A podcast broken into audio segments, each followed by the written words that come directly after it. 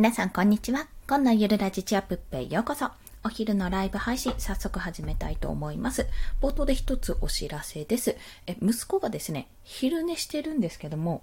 ちょっとね、ちょいちょいふにゃふにゃしてるので、もしかすると起きて声が入るかもしれないです。ご了承ください。なんかお知らせって聞くと宣伝っぽいんですが、私の場合は注意事項というか注意喚起ですね。生活音が混じること間違いなしというところでございますので、よろしくお願いいたします。そして、えっと、昨日はですね、ライブ途中で、途中でというかもう、ほぼ最後駆け足で終わってしまったんですが、まあそちらの話も改めて収録でね、今度お話ししようと思いますので、よろしければお聞きください。それ、えっと、ちなみに昨日は、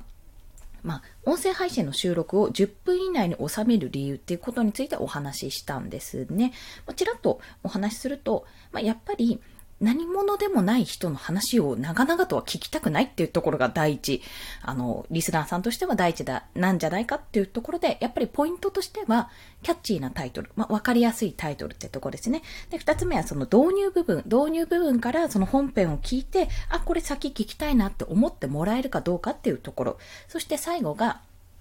えっと、合わせて聞きたいですね。とりあえず一つの放送に対してやってほしいとかメッセージは一つに留めておくので、あ、もうこれも話したいしな、あれも話したいなって関連付けてあれも話したいっていう時は、他の放送にリンクを飛ばして合わせて聞きたいってことで、ちょっとこっちの方のお話もしたいのでよろしければお聞きくださいっていう形でご紹介する。まあそんな形でしていくことでさっぱりとした放送ができて、まあ、結構この耳で聞いてもらえる習慣がつきやすいんじゃないかっていう、そんなお話をさせていただきました。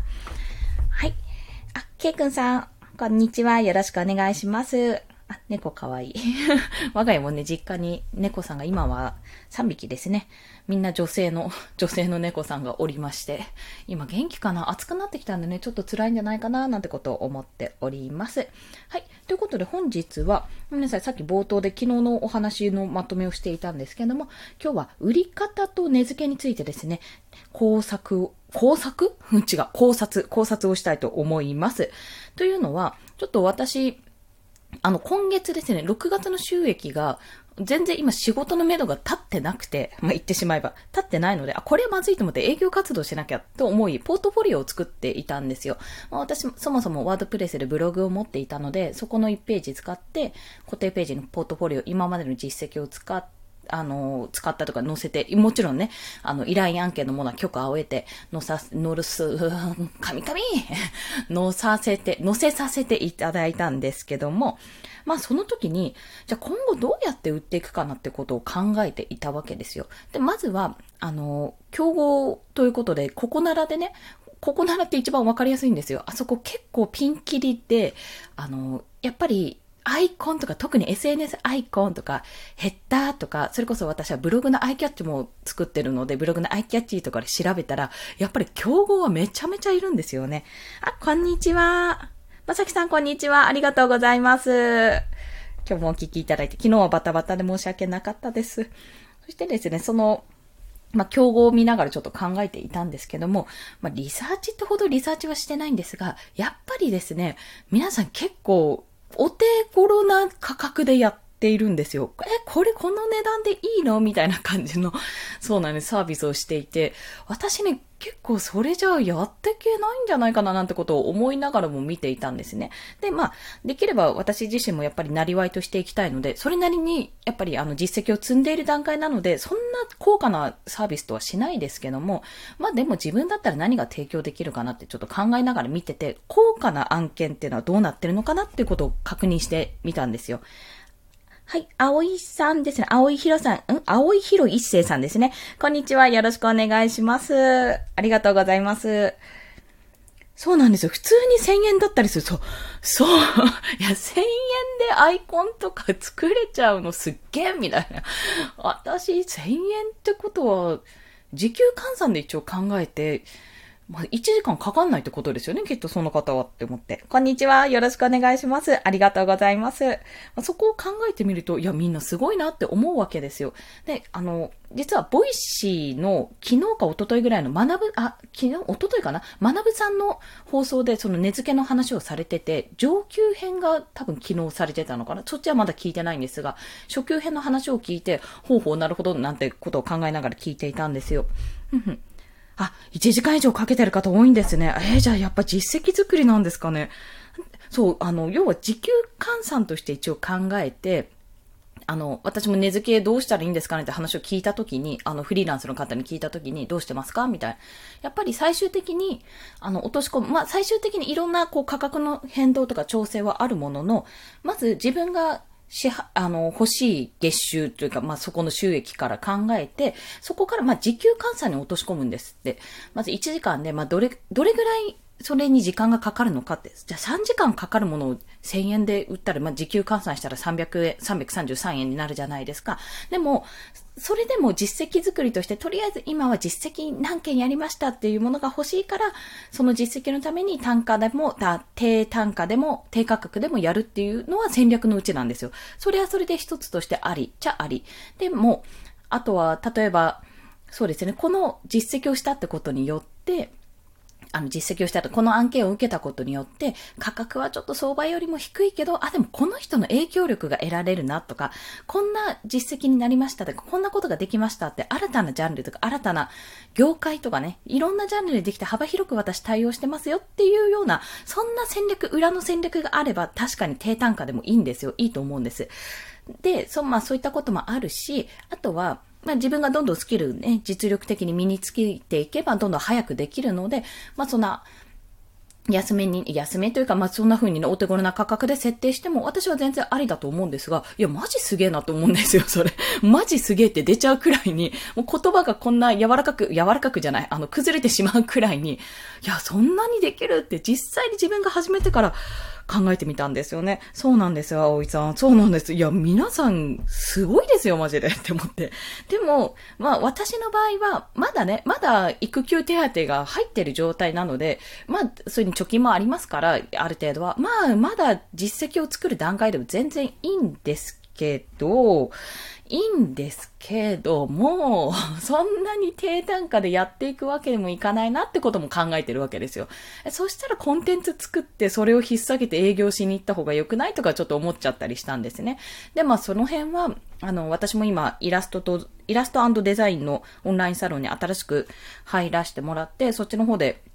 そっちはね、おそらくイラストの力を伸ばせるような感じになると思うんですよ。自分のそっちの弱い部分。まあデザインも弱いですけど、そっちでちょっと力つけてやっぱ営業方法を聞いてみようかなって思うところなんですね。結構やっぱりイラストレーターとかデザイナーの方でもう幅広く活動されてる方がいらっしゃるので、まあもともとそういった方もオーナーさんなので、そこでちょっと聞いてみようとは思うんですけども、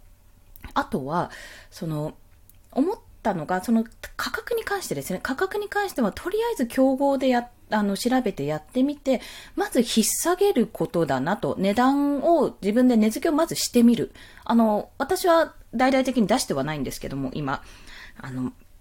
だ、出してはない、出してはないとか言っちゃう、出してはないんですけども、とりあえず値付けをしてみるんですよ、自分の中で。で、その値付けに対してのサービスを一つずつちょっと考えてみるんですね。で、あの、学さんもおっしゃってたし、これいろんなところでお話しされてるんですけど、人って、あの、3パターンの値段、小畜梅と例えばあったとしたら、どっちが高い？松、松？松かな？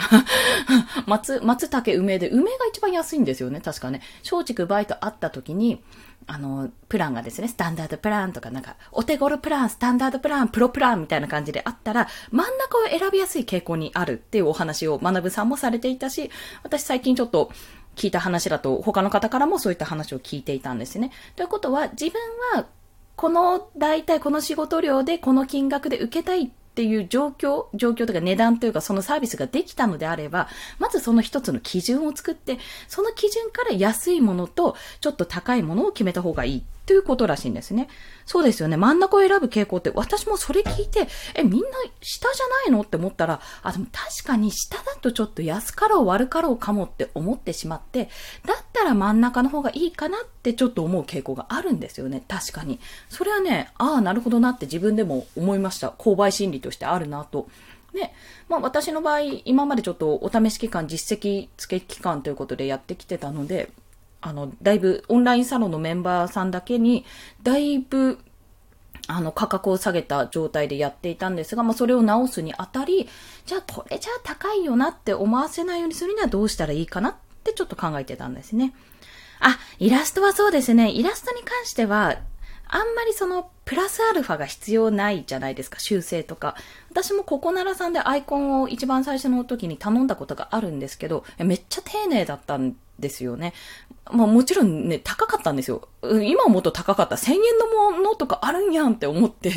えー、マジかよって、私1万円ぐらい最終的に払ったので、ヘッダーとか含めて。まあそれは全然私はすごい気に入ってましたし、やっぱプロの方だったし、あの、最終的にだいぶ使いましたので、自分で作るまでだいぶ使い回したので、全然そこは構わなかったんですけども。ただ、イラストよりあのあ、イラストよりというか、イラスト単体、アイコン単体だと、あんまり修正ってないんですよ。なんか顔が違うとか、なんか思ってたのと違うって、変な話、3000円のアイコンを頼んで思ってたのと違うって思うよりは、1000円のアイコンを1回頼んで思ってたのと違うの方がまだいいじゃないですか。でも、ある程度アイコンってこう、なんていうんですか、あの、ポートフォリオというか、例、今まで書いたものがあるから、1000円だとしても3000円だとしても、大体自分のこんな感じのが欲しいっていうのがやってくるわけですよ。大体みんな一緒。ある意味でみんな一緒になっちゃうっていうその懸念はあるけども、まあ、ある意味、その特色はないっていう状態になってしまうかもしれないけども、まあ、ある意味でも、わかりやすい、そこの時点で。あ、これぐらいのものが出てくるだろうなって想像ができるので、まあ、そこは確かにありかもって思いますね。そう、品質の差が出るものですよね。確かにそうそうそう。で、それが結構影響が及ぶものだったら、やっぱりその真ん中あたりを狙うかな、狙うかなってやるかなってところになるんですよ。で、私がちょっと考えてたのは、Kindle 表紙デザインのところで、まあ、3パターン考えられるんじゃないかなってことを思っていたんですね。3パターンというのは、まあ、これはまだ考えてるだけなので、値段云々というよりは、まあ、こんな風なサービスかなって思っているんですけど、まあ、そのここならも見てて思っていたのが、修正の回数っていうのが決まっているんですよ。無料修正回数っていうの。で、まあ、その修正の回数が重要なのかなって、そのやりとりが少なければ少ないほどいいんじゃないかってところもあるんですよね。あ、ほんほんほん。ああ、そうですね。イラストわざと下手に描くはないですよね。まさきさん。そうですよね。わざと下手に描いたら、もうなんでやねんってなりますよね。意味わからんわ、相手。ただ、その、他のものに対してはね、あそうそう、修正回数大体1、2回ですよね。無料で、まあ、1回、2回のやりとりぐらいで終わらせる系だと思うんですけど、私もやっぱり1回しか発注したことないのであれなんですが、結局、その、いかにこの出す側、発注者、ん？発注者側私たちのようにスキルを提供する側は、いかにそのコミュニケーションコストを低くしながら、相手のニーズ、相手の中での100%じゃないとしても80%ぐらいのものでも、ちゃんと、ああ、こうこう、そういうことっていうものが出せるかどうかってところなんですよね。すごく、そう、手間が減るかですよね。で、まあ、それに対して、やっぱり Kindle 本の表紙って、結構その、最初の段階、まあ、Kindle 本に限らず Twitter のヘッダーもそうですし、アイコンはちょっと別としてね、あと一枚絵とか、結構その、デザイン性が問われるもの、まあ、サイトなんて特にそうだと思いますけど、サイトデザインとか、そういったものに関しては、やっぱりこの、なんなくイメージっていうのが皆さんついていたりするじゃないですか。Kindle 本とかもなんとなくどういう系、ビジネスだったら文字バーンみたいなやつとか、もうちょっとスッキリしたあのフォントの、細めのフォントの柔らかい雰囲気とか、もしくはあの、私は育児系の体験記とかも書いてるので、そっちの柔らかい、本当にピンクとか白とか使った女性向けのような、柔らかい感じの雰囲気とか、いろんなこう想像している中で、どういうものかって大体のパターンはあるんですよ。大体のパターンがあるけども、その中で、やっぱり自分はこういうものを作ってほしいってものがおそらく皆さんあると思うんですよね。私依頼する人は。か、もしくは全くもってわかんないから提案してほしいっていうか、どっちかだと思うんですよ。で、依頼して、あの、こんな風なイメージでお願いしますの方は結構楽なんですよ。それ多分何事においてもだいぶ楽だと思うんです、そこって。っていうのは、何をやってもイメージとしてなんとなくのイメージがあるから、どんなものが来ても、ちょっと、え、こんな風になるの嬉しいっていう、まあ、ハードルが低いんですよね。私、そのパターンだったんですよ。え、何来ても嬉しいみたいな感じでいられたんですよね。ただ、ある程度、あの、こんなイメージって、例えば本、あの、この本みたいなイメージで、この本の表紙みたいなイメージでお願いしますっていうような方がいらっしゃると、あの、その本に似たような、まあ、デザインになるわけですよ。でもその本に全くもってパクったように書いちゃうと、それはそれで問題になっちゃうので、いかにオリジナリティ出すかっていうのが結構重要になってくるんですね。Kindle 本に限って言うと、私の場合ですけど、私の経験なんで、やるとそうなってしまうと。で、この Kindle 本の表紙のオリジナリティを出すっていうのが、その、そっちに触れ幅が大きすぎると、めっちゃバランス悪くなるし、そ、逆に、あの、近いよりすぎると、その、なんか、なんとなくパクったっぽいな、みたいな感じになっちゃうって、この難しい絶妙なところみたいなところが結構あって、私それで結構ね、苦労したり、コンペ作品ね、まあ、落ちたやつなんですけど、苦労したりしたなってことを今思うと思ってたんですね。で、でも逆にある程度のイメージが固まってて、このこの本を参考にして書いてくださいだと、結構その真似しやすいって部分があるので、あとはフォントを変えたりとか、色味を変えたりとか、ちょっと寄せたけど、まあでもパッと見なんかそれっぽいけど全然違うなって思えるようなものを作ればいいので、なんとなく、ああ、これオマージュしてんのかなみたいなぐらい、ちょっと背景が黄色だからこの本をオマージュしてるのかなぐらいで、ぐらいのところまで落とし込めればいいのかなと思って、で、この前の技術書かな？その時は。技術書はそんな提案をさせていただいたんですね。もちろん、あの、その時は、2つ2案かける空張り2案だったので、全部で4案か。最終的に6案ぐらいで出したんですけど、これどれがいいですか？みたいな形でやれたんですね。なので、あの、本当にその、ただ作るだけじゃなくて、ただ1個デザインを作るだけじゃなくて、そのデザインを作るにあたって、1に、要は本当に全くのゼロから、なんかあなたのオリジナリティを見せてくださいみたいな感じで作ってほしい。フルオーダー製のものなのか、それともイメージがもともとあって、こんなイメージで作ってくださいっていう、あの、この本のような感じで作ってくださいっていうイメージなのか、そっちの、なんていうのかな、その、どっちを対象にするかにもまた違うんだろうなって思うんですよ。でも大体、大体ですよ。私が主にですけど、大体の方、あの、Kindle 本を頼む方、っていうのは、大体にイメージがあると思うんです。まあ、私の周りだけかもしれないんですけども、やっぱりビジネス書を書いてる方が多いので、もしくは育児書とかかな。まあ、それは私の発信ジャンルがそっちに寄ってるからとか、私が知りたい情報とかがおそらくそっちに寄ってるからだとは思うんですけど、まあそういった形で、結構失礼しました。見て、見ているというか、結構そういう形で、あの、流してくれる方、この方がいいですって、ある程度決まってる方が多いってところがあり、やっぱそうやって決まってる方は、ここならだとね、あの、あ、これ分かりやすいって思っていたのが、8パターンぐらい画像を用意してて、なんかどれに近いかって、もしリクエストがあったらその番号を書いてくださいっていう方がいましたね。もうサンプル8種類ぐらい出して、じゃあこの感じで色はこんな感じでってすぐに注文できるような形にしたんだと思います。その絵はね、そんなに高くなかったですね。高くても5000円ぐらいだったと思います。まあでもそれは確かにコミュニケーションコストも下げられるし、あの、こちらとしてはテンプレートをもう8つぐらい作って、あとは色を変えて、文字を変えてってだけなので、バランスだけ、バランスを変えるだけって考えたら、すごく楽楽になるんじゃないかなと思って、まあそういった値段設定を考えるのもありだなということも思いました。まあそれはね、おそらくここならだからこそ、うん、まあここならじゃなくても、多分そう、パパパパ作りたいって方がいらっしゃるのかな。そうですよね。まあでも基本的にはね、あんまりお金をかけたくないと思うんですよ。これやろうと思えばすぐできるので、すぐできる、すぐではないけど、やろうと思えば無料で作れるんですよね。Kindle 本の表紙って。あの、Canva って CANVA っていうソフトで、Canva ですね。ソフト。まあ、ブラウザの、そういったプロ、うんとツールですね。で、私は作ってるんですけども、私も時間はかかったけども、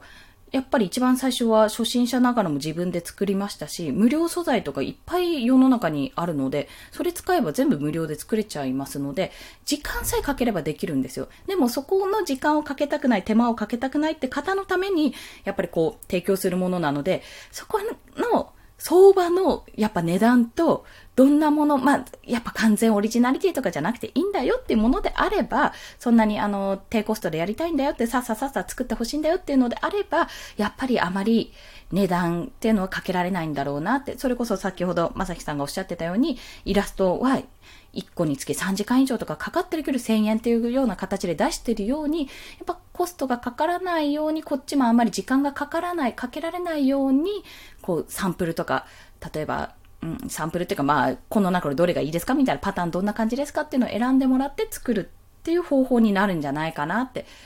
薄利多売っていうやつかなに近くなるのかななんてことを思ってました。まあ、ただそれは、ココナラで発売するとき、まあ、ココナラとかそういったプラットフォームで販売するときのものであって、もしそこで個人的にこう、直接営業としてやれるような形があるのであれば、例えば有名な著者さんとかね、あの、電子書籍出してみませんかってことで、まあ、誰かから経由でこう、あの、表紙頼まれたっていうことでできるようであれば、そっちだったらだいぶ力を入れて、こんな感じで作りますっていうことをやればね、一人でもね、有名な方の書籍の表紙を担当したら、もうそれがすごい実績になる。その実績を引っ提げて、やっぱり今後もね、あの、営業できるかと思いますので、まあ、そこら辺になるまで自分がどこまでできるかななんてことを考えながら、今日は値付けと営業方法というのを、まあ、売り方ですね。売り方と値付けについてちょっと悶々と考えていたというところですね。あとは、あの、前に以前ちらっと言われたのが、私とか、まあ、自分にとって、これ、デザイン云々というより、まあ、皆さんの持ってるスキルによるんですけど、ライティングもそうだし、それこそキャッチコピーを考える方もそうですし、タイトル付けとか何でもいいんですけども、そのスキルに対して自分にとっては、いや、こんなんすぐにできますよみたいなことが、相手にとって買う人にとっては、いや、そんなんすぐにできないからっていうものがね、割と多い、多いじゃないですか。それって確かに言われてみれば、私もこれ、ブログ一記事書くのも嫌いじゃないけど結構時間かかるけど早い人は早いよなみたいな感覚であると思うんですよ。音声配信とかも。まあ、そんなような形で自分にとっては大したことないと思っているものが意外といろんな人からニーズがあると考えて、まあ、そこにどう付加価値をつけて提供していくかっていうところに今後やっぱなっていくとすっごい勉強させていただいております。というようなところです。10年ぐらい前に営業をしていた時を思い出しましたの。いやね、難しいですね。値付けも売り方もっていうところで今ちょっと悩んで、今月の収益どうやって上げようっていうところを考えているということです。はい。ありがとうございます。すみません。ああ、30分までって言って6分も過ぎてしまいました。葵さんもありがとうございます。まあ、ということでそろそろライブを切り上げさせていただきたいと思います。まあ、今後どうやってあの、営業していったかとかね、そんなお話も、またね、ちゃんと結果が出ればお話、収録でもライブでもできたらいいかな、なんてことを思っております。そう、誰かの不得意は、そうですよね。誰かの不得意は誰かの得意っていう、このね、観点すごい必要だなと思ったので、私もこれ、こんな感じの、この程度のサムネイルなんですけどすいませんみたいな感じでデザイン出しても、え、すごいじゃんって思われるようなことももちろんあるので、まあそういったことをね、実はそうだったんだってことを強みにしていって、どんどん自分の商品作ってサービスを作って売っていきたいと思います。はい。それでは今日もお聴きくださりありがとうございました。息子はですね、起きなかったですね。はい。ミルク作ってたので、そろそろじゃあミルクあげたいと思います。そして、まあ、私の放送ですね、お昼にこんな感じでライブ配信をしてまして、あとは朝と夕方方ぐらいかな、夕方夜、まあ、お迎えの時間前後になるんですけども、そこに、えー、予約じゃなくて普通の収録を放送して、1日に3放送しております。もしよろしければフォローしていただけると、こう、通知が朝昼バーンみたいな感じで飛びますので、よろしければお願いいたします。といったからですね、またね、都内、めっちゃ暑いんですよ、今日。いや、ガンガンクーラー家の中でかけてるんですけども、それぐらい暑いので、皆さん本当に体調にはお気をつけくださいませ。ということをお伝えします。私は暑いのが弱い。そうです。弱いんです。熱中症になっちゃうから気をつけたいと思います。皆さんも体調等にお気をつけて、また午後も頑張っていきましょう。それでは今日もおは、お話、今日もお聞きくださりありがとうございました。コンでした。では、また。